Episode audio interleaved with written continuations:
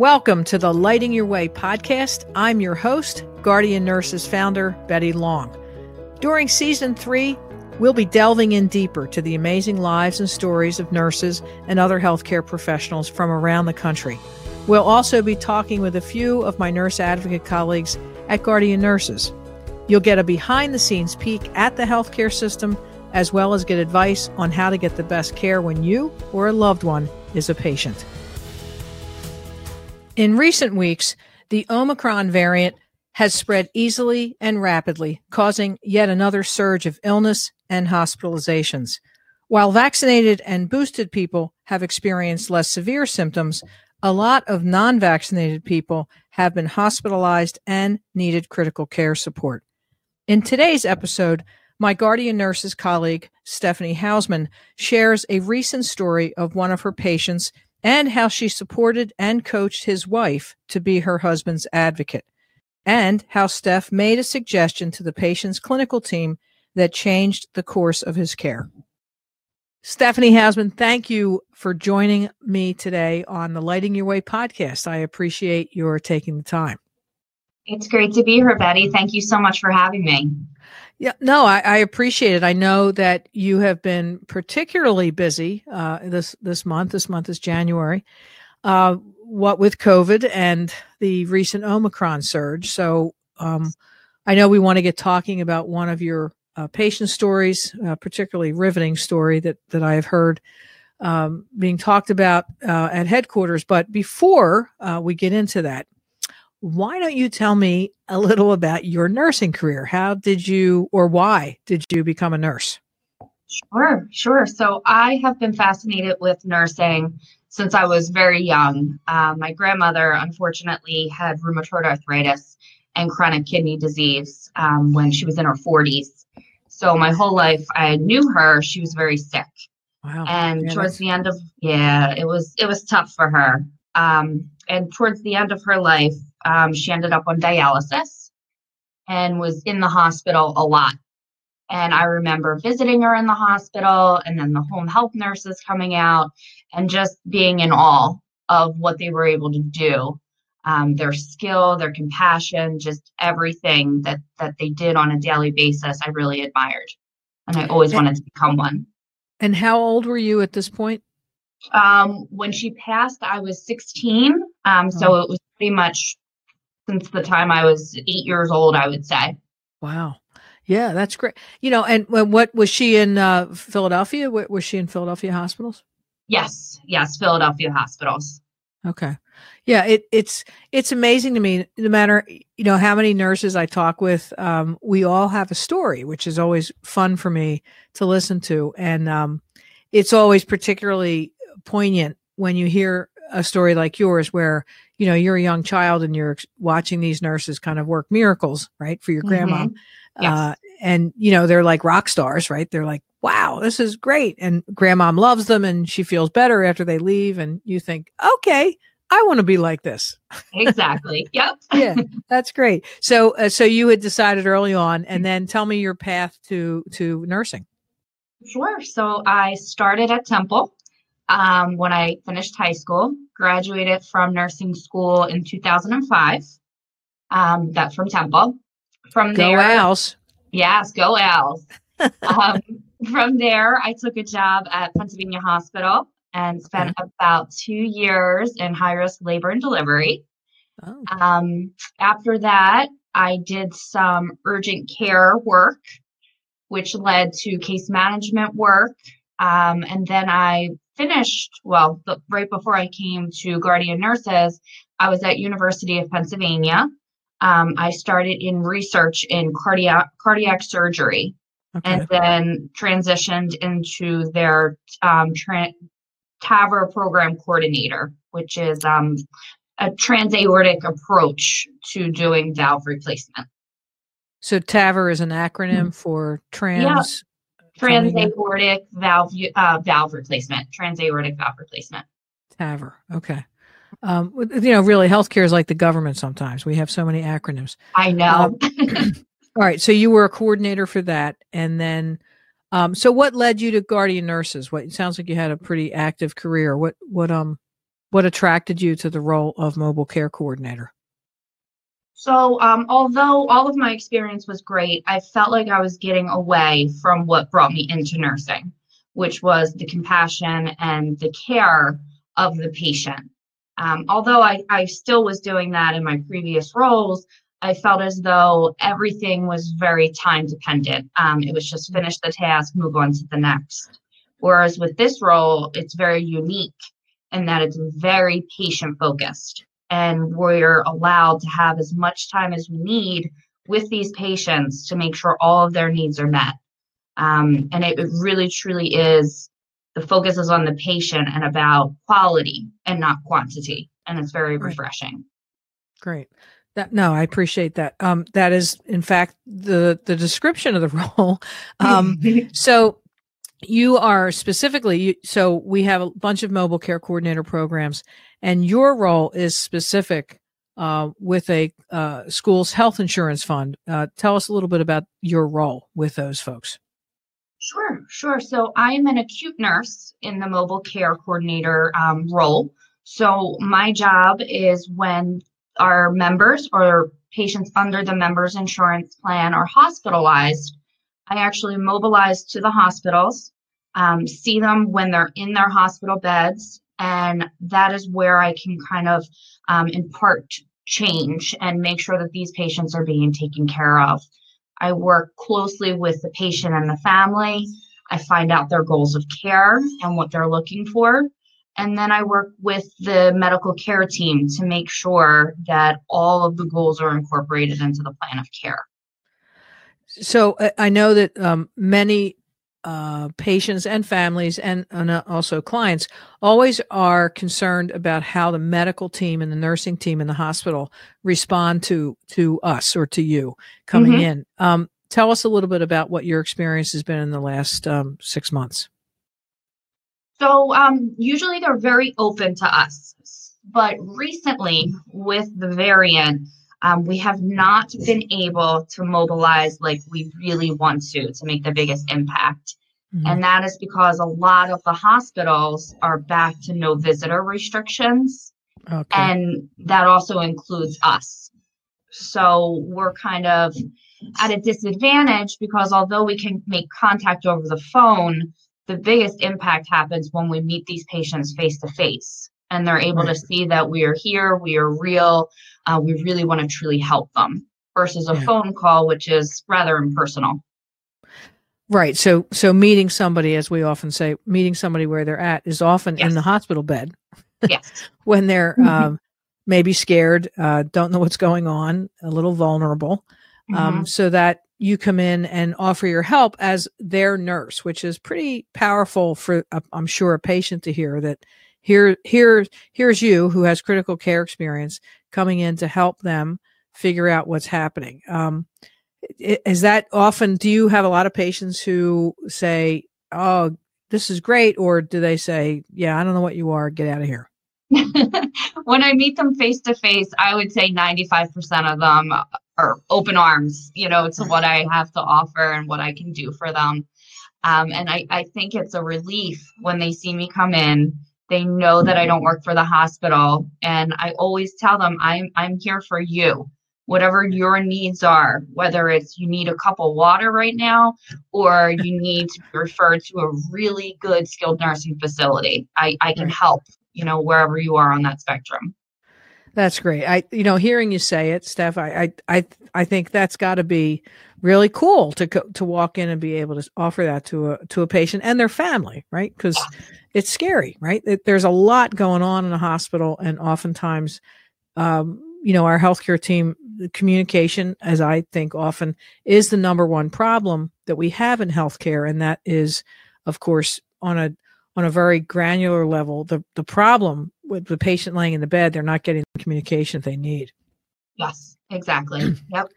Um, so let me transition a little bit. So, so your work as the acute nurse uh, on this fund is working with patients who you said are identified uh, through a daily report. You go mm-hmm. out and meet with them.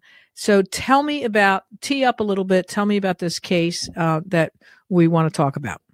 Sure, sure. So um, this case showed up on my reports um, the beginning of the year. I believe it was the second or third of January when we came back into the office. Um, and it took me a little bit to make contact with this patient because he was in the ICU and I reached out to his wife, but she initially didn't um, respond to my calls. Okay. Um, when she called me back, I learned that this gentleman, young, he's in his 40s, he had developed um, COVID, um, and that was mid December. Hmm. Unfortunately, he was unvaccinated, uh, so the symptoms hit him pretty hard. And hmm. right after Christmas, he ended up having to go to the hospital because his breathing became very strained and he was having a really hard time with his breathing. Oh, did did he have a young man? Right, it sounds yes. like young man. Yep. Did he yep. have any um, other issues that may have exacerbated his, the COVID? He had underlying diabetes um, mm-hmm. to start with, but otherwise a very healthy man before this admission. Oh wow. Okay. So that was so that's early. So he was hospitalized in December. Yes. You got the report in January. You tried to reach out to his wife. So tell me, um, tell me what that started like. So she was probably busy, right? Probably having him in the. ICU, taking up yeah. a lot of her time. And yeah, so tell me about yeah. that. So when I finally was able to reach her, um, she did answer the phone, and I explained who I was, and she was instantly. I could feel her relief when I started to talk to her, um, because she did tell me how overwhelmed she was with the whole process. Um, you know, he had been in the ICU at this point since the end of December, and this was, I think, maybe January the 11th, I want to say. Wow. Okay. Um, wow. And he was not improving. He was still, um, you know, breathing on his own in that he didn't have a tube in his throat. He wasn't intubated, okay. but he was requiring high flow oxygen. So a big old oxygen mask on his face with okay. humidified oxygen. Um, and he wasn't making any improvements. His chest x ray was pretty much the same. Uh, um, mm-hmm. Were they, were they, um, offering i mean he's in the hospital he's in the icu what other treatments besides oxygen and monitoring what other treatments were they offering him so they put him on steroids they give him they gave him the remdesivir um, and then they did give him antibiotics just in case so um, and then mostly just comfort care um, and supportive care to kind of help him get through this.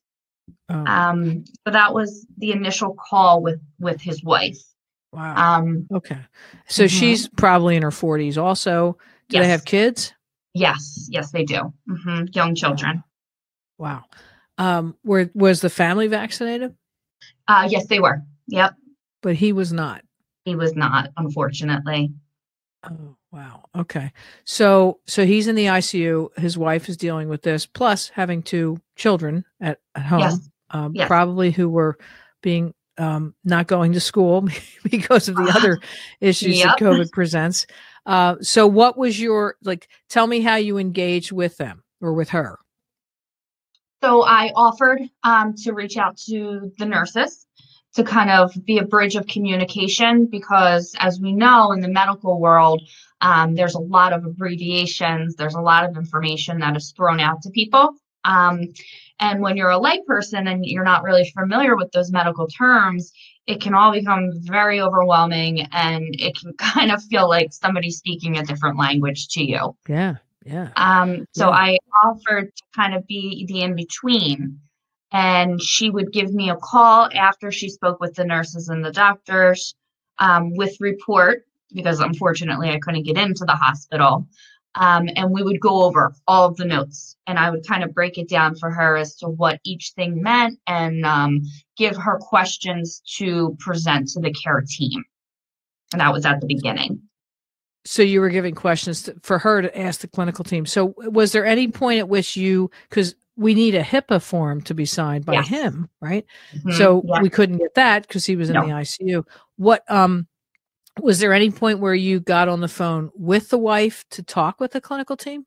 Yes, yes. So this was, um, you know, the end of late last week when I was just starting to, um, you know, form a relationship with the wife. And then on this past Monday, I received a call from her that unfortunately things had taken a turn for the worse. Uh. Um, over the weekend, his chest x ray um, became very hazy. So there was a lot of um, consolidation and, and, worry for pneumonias and just that the lungs were, were not working and failing. Okay. And when they did um, cultures to look to see if there were a- anything going on in the blood, they came back positive, and the patient was diagnosed with sepsis. Oh, all right. Yes. Can you, um, for those who of us on the who's listening who are not nurses, explain sepsis for us? Sure. So sepsis occurs when a bacteria, um, an organism, something that is bad for the body moves from one spot, gets into the bloodstream, and then has the ability to kind of travel to all of your different essential vital organs. So it can go to your brain, um, your heart, your liver. It can pretty much go anywhere and cause chaos in those areas. So it's right. it's bad when that happens.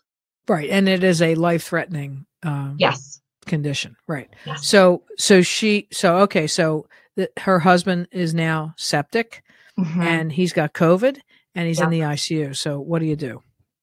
So I um asked her, um, you know, what's been going on? Where where are we at right now? You know, after she told me what happened over the weekend.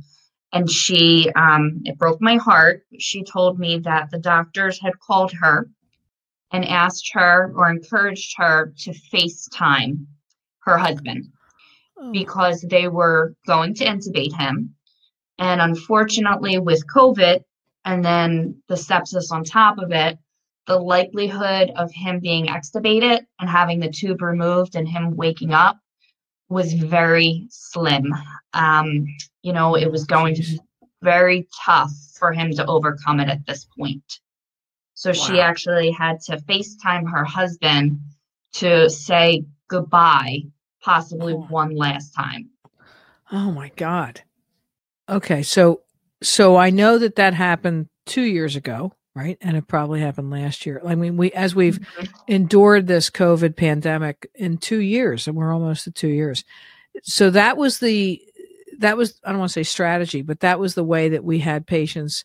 I'm sorry, family members communicating with their loved ones. That's still happening. So the FaceTime. It is, uh, it is yes, because after she told me this, I I made a call to the social work department and to the floor um, to find out if there was any way possible to get her in to just have a face to face with her husband. And this facility, and I know many, many others, um, there is no no visitation whatsoever. Usually, the only exception to that is at the very, very end of life for that one final goodbye. But it sounds like it was it, what was the medical team saying, okay, you know, this is your opportunity. So why wouldn't they allow her in? I think because they were still doing a life saving measure, so they were intubating. So, um, you know, the social worker said that if it got to the point that he could not be extubated and they oh. had decided to withdraw care, oh. then the wife could go up and, and say goodbye. Oh boy. Okay. So so while he while he could still speak, yes, right, they were suggesting please call your wife or yes. call your husband. Okay. And was that on his cell phone or are they still offering the iPads? I, I they know. are. They are. Okay. So this facility has the iPads, um, which which is great, you know, in, in this situation. So the nursing staff um, is able to FaceTime um, the loved ones with the patients who are in the hospital. So it was done that way. Wow. I mean, we've seen so many stories of what the impact is on nurses who are in the critical care area mm-hmm. having those conversations, right? Teeing up those conversations where they're holding the iPad, you know, to the ah. patient while his wife is telling him goodbye. I, I, you know, I thought we were a little bit further down the road from that. Um, that's got to be hard for everybody involved, particularly uh, the nurse holding the iPad. I, mm-hmm. I can't imagine. I. Wow. Um, okay, so so here we are. We're we're saying goodbye. Her, the wife is saying goodbye. So what next? So um, you know, I spoke to her for a while, listened to her, And because of my previous experience with Penn, um, I'm familiar with a kind of life saving procedure. Um, it's called ECMO, and okay. it stands for extracorporeal membrane oxygenation. Yikes! And, mm-hmm. That's a that's a, that's a sixty-four thousand dollar term. Hold on, extracorporeal uh-huh. membrane oxygenate. Wait, I hold on. ECMO, ECMO. Yes.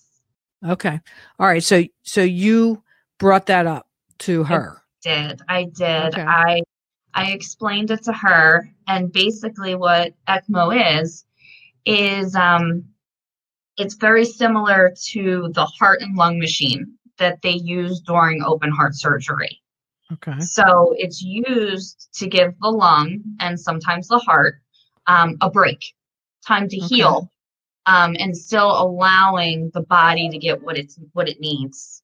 So okay. um, it's usually a, a cardiac surgeon and an anesthesiologist will put pretty pretty large tubes into veins and sometimes an artery depending on where the issue is okay. um, to allow blood to come out of the body and it flows into this ecmo machine and the job of the machine is to remove the waste the carbon dioxide okay. from our blood and then it filters it and puts oxygen into our blood. Which then, is normally done by the lungs, but yes. obviously his lungs weren't working. Okay. His lungs are not working. So it's kind of um, like an extra set of lungs. It is. Yeah. Yep. It's an extra okay. set of lungs. Um, and then after that, the blood is rewarmed and then it's put back into the body. So okay. by doing this, it lets the lungs rest and heal mm-hmm. from, in this case, COVID, the sepsis, you know, whatever was going on inside of his body. Oh, wow.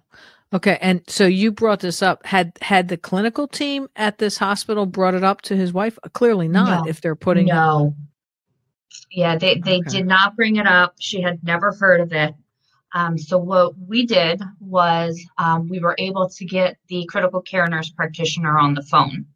So myself, the nurse practitioner, and this patient's wife had a um, kind of conference call. Um, okay. And I brought it up. I just kind of said, you know, would ECMO be an option for this patient?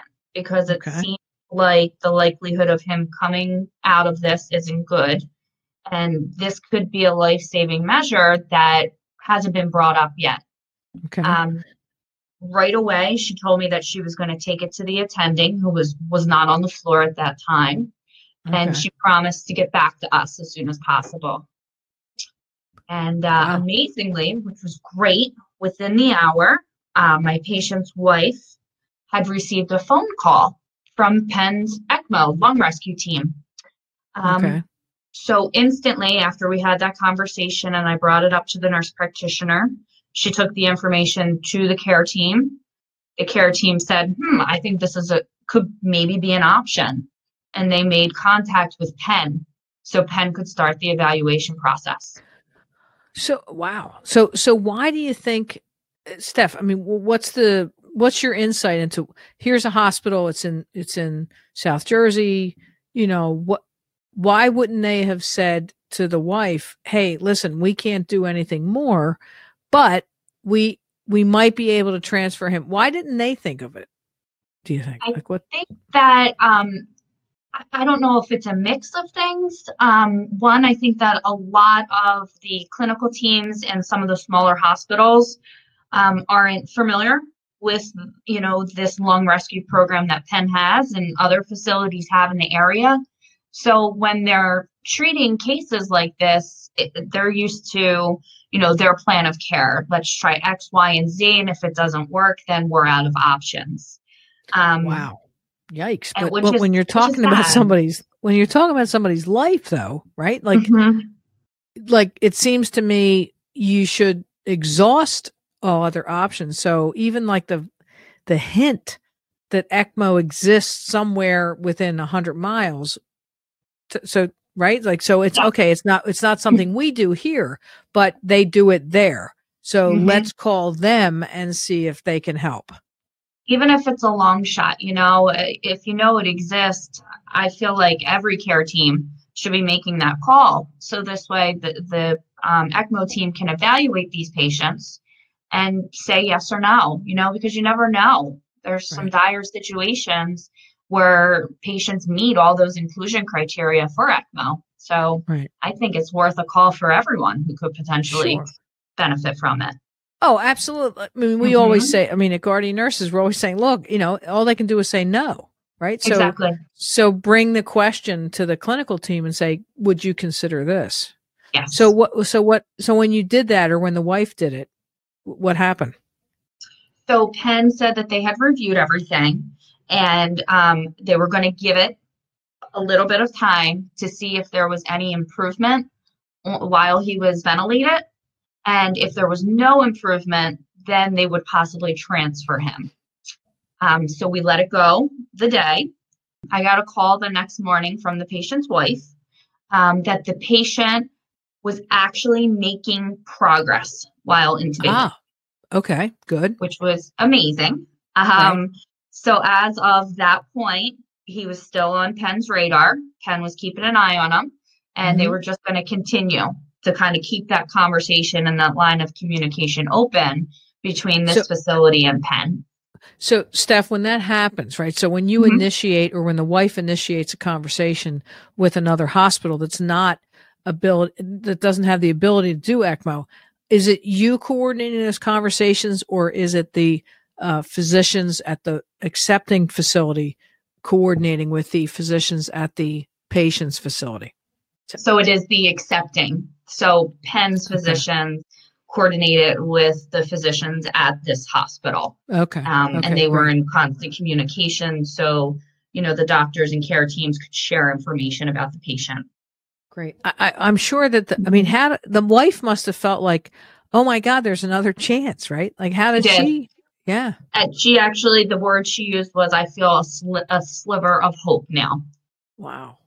Right. So, right, your your husband's critically ill, and they're telling you that you know you might want to say goodbye, and yet here is another option. Mm-hmm. Yep. Right. That's that's got to be compelling for her. Yes. And then and then and then the tide turns, and he starts to get better. So, um, where are we at now? He is still stable. Um, each night, uh, he well, from the wife, she said he had a little bump in the road yesterday but he's back on track today. Um, he is still intubated. It is still a long, long journey, but he is showing signs that, um, you know, his lungs are fighting. So, okay. fingers crossed, he still progresses on that course. Um, and if not, you know, they always have that ECMO possibility in the back pocket, something right. to look look to. Right. So it, at a, at a certain point, so they're monitoring him at his current facility, anticipating that his own immune system will kick in and he will get better on his own. But in the case that it doesn't, we have this option to rest his lungs and to give him more chances to to exactly. extend. Okay.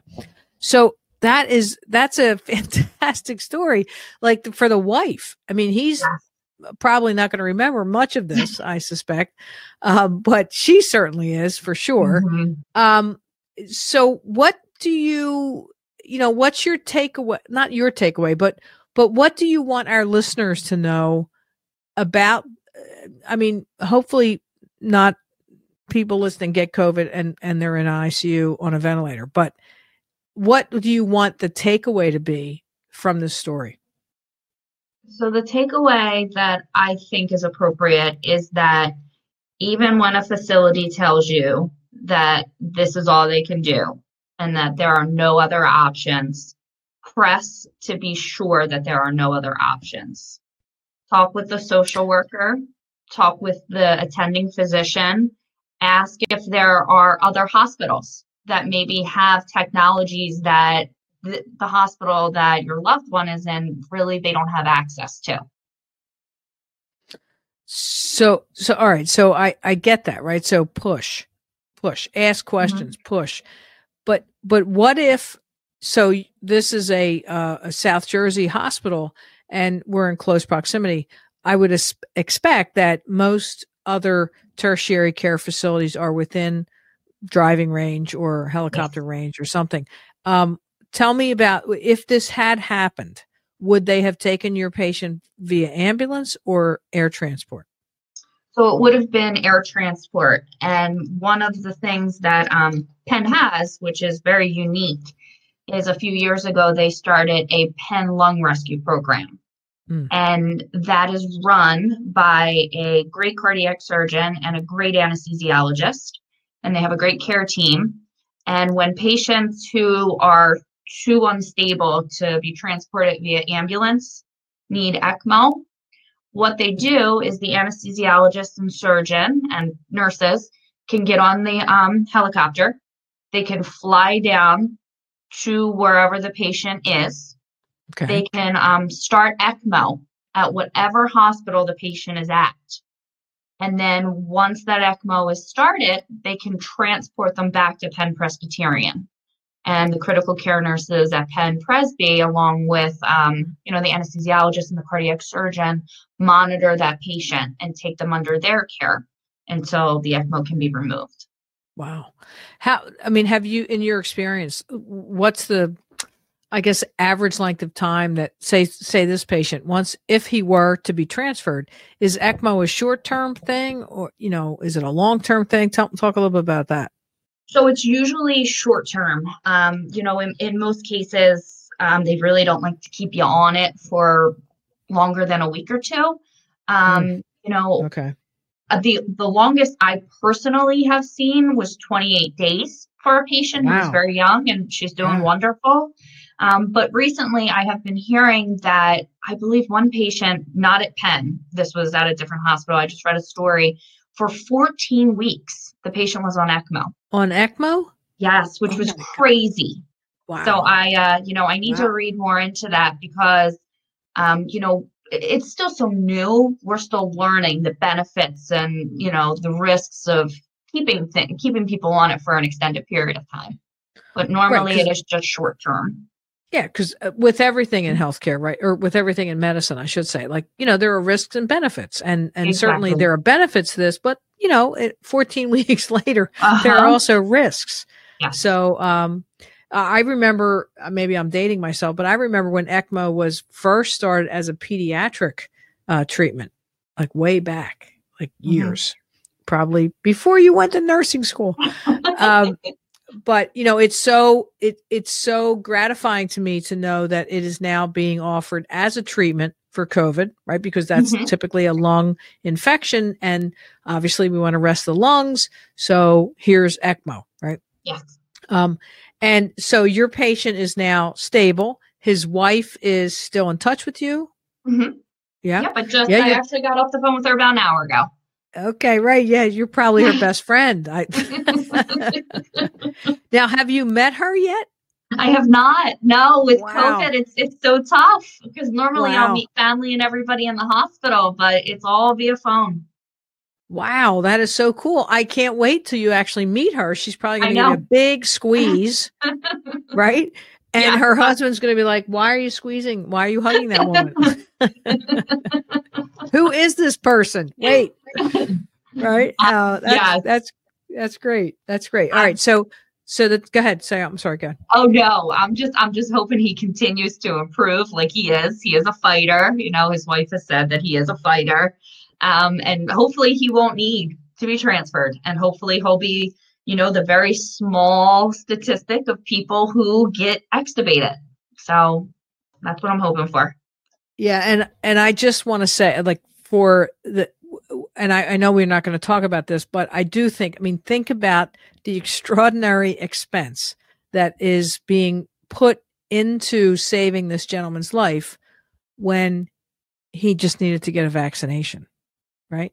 Like yeah. there's a lot of money being and and and that's why he's covered by insurance. But you know, when you look at the big picture that we all look at, because we have thousands of patients that we deal with, that there is such an an ability to get vaccinated, get the booster, eh, because really, uh, you know, data is showing that those who are vaccinated and who are boosted are not requiring ICU level of care. Yes. Like like folks were two years ago when we had no vaccinations or boosters. Yes, that's that's personally what I'm saying. Um, unfortunately, my patients who are at that level of care, um, for me personally, all of them have been unvaccinated. Um, all of my patients who have been vaccinated are either just recovering at home or maybe just needed a day or so of right. you know oxygen on a regular med-surg floor. Yeah, I, I, I was um, reading an article yesterday uh, in the Seattle Times, which is where one of our programs is, and there, uh, they Seattle and Puget Sound, King County has a large number of people who are vaccinated, and so they, uh, I'm sorry, the hospitals in King County are not seeing the level of ICU admissions that we are seeing here on the East Coast because of their level of vaccination. And, and I think that that's important to note that while yes, people who are vaccinated and who are boosted are getting COVID and may need to be hospitalized, but they are not requiring the ICU level of care that you and we are seeing with the folks who are who are unvaccinated. Yes. Yeah. Yeah. So, all right. Um, so, okay. So, Steph, that's what your takeaway is. So, you want our listeners to ask the question, right? That's what you yes. want our takeaway to be. Yes. Yes. Is there more? Is there something else? Always probe and ask just to make sure that they have covered every base possible. Even ask is there anything um, you know in in research is there anything that can be done at any facility just to give your loved one that opportunity? No i i think that's a great takeaway. And and certainly if they don't have a steph hausman on and on their side if they don't have a steph hausman i i would encourage them to ask the question keep asking uh, don't be afraid because yes. you know we're, we're all we all want to see people get better. Uh, and it may not be the hospital that has the facilities that you need. So please ask the question per Steph. Tell them yeah. Steph sent you. Yeah, absolutely. Steph, thank you um, so much for joining uh, me today. I really enjoyed our conversation. Uh, keep doing what you're doing and good luck to your patient and his wife. Thank you. Thank you so much, Betty. All right. Take care. Have a good weekend. Thank you. You too. If you have any questions that you would like us to address in a future episode, please email us at podcast at guardiannurses.com. That email again is podcast at guardiannurses.com. We would love to hear from you. Thank you for joining us this week. You can find the Lighting Your Way podcast on Apple Podcasts, Google, YouTube, Spotify, and Stitcher. If you liked what you heard, tell a friend and leave us a review. You can learn all about Guardian Nurses Healthcare Advocates on our website, guardiannurses.com. So until next time, find some joy in your life, pet all the good doggies and kitties, and remember to tell your people that you love them. Take care.